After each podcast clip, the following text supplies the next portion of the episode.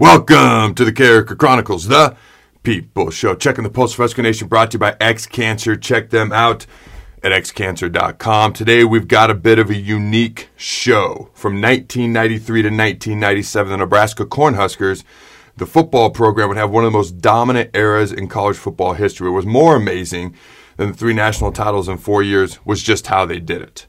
Played with controversies, injuries, and tragedy. Find out how one of the most uh, one program became the most dominant of all, leaving their mark in college football history as one of the greatest of all time. There's a day by day documentary series that's going to be coming out soon that documented all of this, full of interviews and behind the scenes. And today I'm joined by legendary Husker football coach Tom Osborne. How you doing, coach?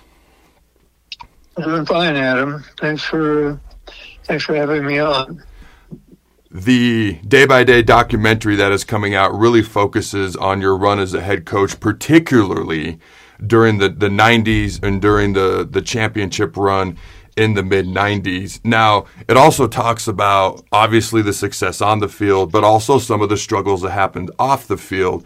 So I'm curious what it was like for you to go back and discuss those things, the success on the field and the struggles off the field, and look back at those things, you know, 25 years later or so, and just what that was like for you.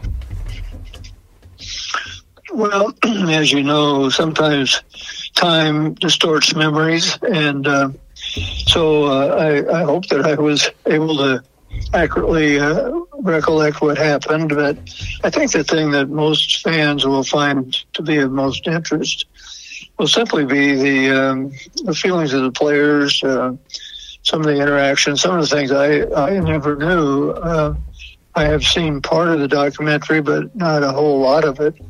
But uh, I discovered a lot of things that were going on among the players, between players. Uh, that uh, I'd never been aware of because usually players aren't going to come in and sit down in the head coach's office and say, well, you know, I, I have a toothache or my girlfriend isn't treating me well or whatever. And, um, and so I think that uh, the dialogue of the players will be something that will be of, uh, of, of great interest and somewhat unique about the, uh, about the documentary. Now, this is a quite a, a run that happened in the mid '90s, as we all know. Why why do you think it's taken so long for this to be documented, put into a movie, talked about years later? I know the '95 season was talked about for a 30 for 30 show at one point. Are you glad it's finally happening? And also, there's a lot of young fans out there, Nebraska fans, maybe not Nebraska fans, who aren't aware because they weren't around at this point in time. Do you think that this could maybe convert some of those Nebraska or non-Nebraska fans into Nebraska fans?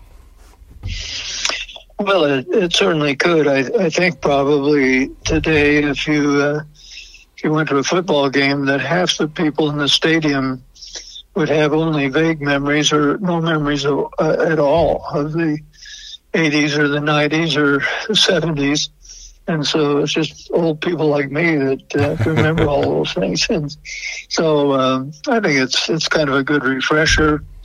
And uh, if you look at the the uh, total scope and the sweep of Nebraska football, it was a, an important era. And um, so anyway, Josh Davis, uh, a former player, got the idea that he wanted to doc- have a documentary particularly on the 90s, but also reflecting on some of the other times in Nebraska football. And they've really worked hard on it and really had a tremendous number of interviews with former players. And I, I think those things will be the, the, really the heart and soul of the whole uh, the whole story.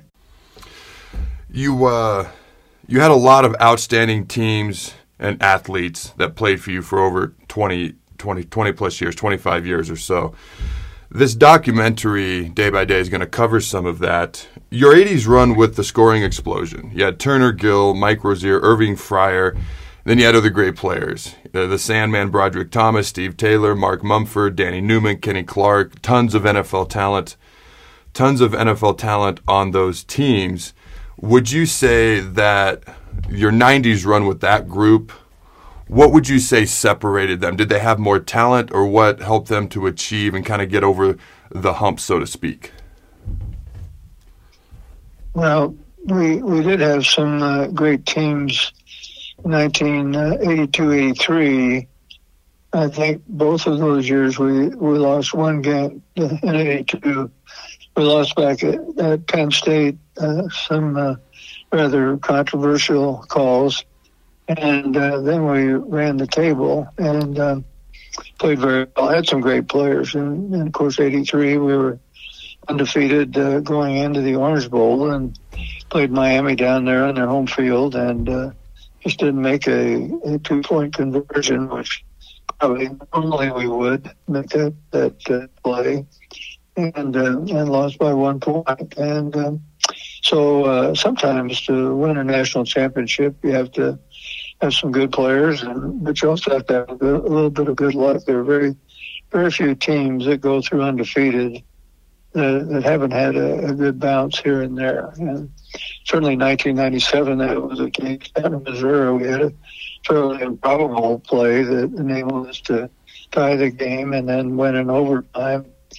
And uh, probably the only the only teams I can think of that won national championships where we really weren't threatened very much. 1971, even though we had a very close game at Oklahoma, and then of course in uh, 1985, uh, nobody really came very close to us at all. And uh, so, um, but we had a lot of great players. And if you look at some of those teams in the in the 90s. Um, I think uh, probably 75% of our starters eventually played in the uh, in the NFL. So out of the 22 starters, you'd see at least 14, 15 of those guys playing in the NFL. So the talent level was, was pretty high. But I think the thing that was probably most significant about the uh, the 90s was the uh, the team chemistry and the uh, the level of commitment of the players. I, I, there, there were things that I did not even have to mention or do as a coach because uh, the players handled it themselves. There's a tremendous desire to be the best, and uh, they, they, wouldn't tolerate uh, somebody uh, getting out of line. And so, uh, with the Unity Council and some of the things that were initiated, I, I think that uh, there was a lot of self-governance and a very high level of motivation. And it was, uh, it was interesting to, to see that all unfold and probably something that people, if they see the, see the film will, uh, will come to realize was, uh, was kind of unique. Because uh, we live in, in a society that tends to be somewhat me first, and, um, and those players overcame that tendency to a very high degree. Do you have, because obviously you've coached tons of teams over the years, tons of Husker football teams. Do you have a team that you've coached over the years? And it could be, you know, maybe a team that won a championship, maybe not. Maybe a team that's a little bit more, you know, if your favorite team, a little more dear, near and dear to your heart. Maybe there was something you had to overcome during the season that was more challenging, or maybe a season that sticks out more in your memory, maybe than a, a few of the others, just because of some of the things you had to endure during that particular football season. Mm-hmm. Well, I think 1994 it was kind of unique team. In uh, 93, we we were undefeated going into the bowl game and uh, played Florida State, and we were uh, 17 point underdogs in the game. And even Bobby Bowden, uh, Florida State coach, said that, that we played well enough. Nebraska played well enough to win, probably deserved to win.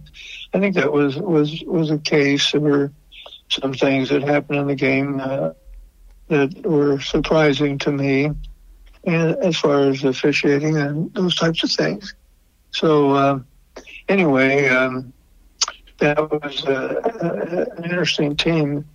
And then '94, I think that loss to uh, Florida State kind of galvanized that team, and uh, their whole summer conditioning they had on the scoreboard. I think a minute 16, which is when when Florida State went ahead of us to to win the game, and uh, and their whole their whole goal was to make sure they didn't go short again. And uh, and so in that season, Tommie Frazier was a great quarterback, and uh, he went down with blood clot in the back of his leg, and and was deemed out for the season after about the third game of the season. And um, we had a good team. that probably wasn't as talented as some teams we've had. And uh, Rick Berringer stepped in, and we won seven straight. And, um, and Brook had uh, had a collapsed lung, and uh, our third team quarterback Matt Turman took over, and so uh, we had we had some significant injuries. Uh, Mike Minter was uh, was hurt, and he was probably our leader in the secondary.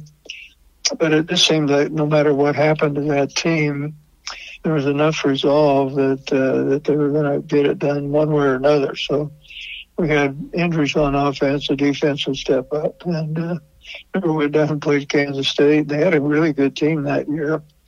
And it was rainy and cold, and uh, and we ended up just handing the ball to Lawrence Phillips about 35 times offensively, and uh, he uh, kind of carried the day. And the defense played great football, and uh, so we we won them all that year, and uh, and that was probably uh, one of the most satisfying years that we had.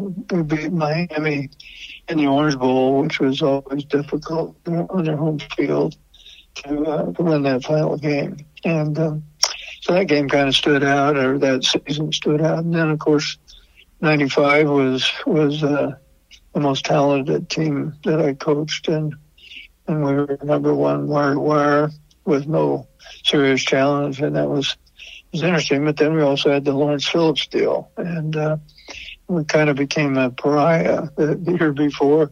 Everybody thought we were wonderful because we uh, overcame adversity, and then '95, well, uh, everything flipped on us from a national publicity, and in some ways, that was the most difficult year that I experienced. But uh, it is what it is, and uh, so anyway, I think the documentary details all those things and some of the things that some people might not have ever understood that were uh, involved in it. All right, just between you and me, all right, I think enough time has gone by. Was the Penn State receiver out of bounds in 82? oh, yeah. I remember, I remember uh, Joe Paterno. This was several years later. I, I was around Joe quite a bit, and he, he never would admit it, but finally said, you know, you know, Tommy said, I think that guy was out of bounds. Maybe just was, a smidge. Was...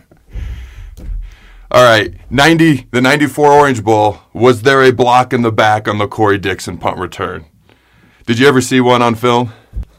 No, they're, they're really. I, I looked at that thing uh, dozens of times, and there was never a block that you could even say resembled the clip. And uh, it was just kind of strange. And uh, but you know, those that's part of football. But uh, it was it was probably there were only two or three games where I, I felt some officiating came into to play, and uh, one of them was against South Carolina, and uh, a long time ago, and and uh, and then certainly that uh, game with Florida State, and uh, and then uh, there's just, uh, but most of the time the officials were very good, and but you feel bad because you know some for some of those players like in uh, in '93.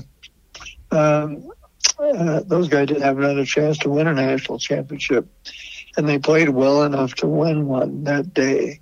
And uh, Trevor Alberts was on that team, for instance.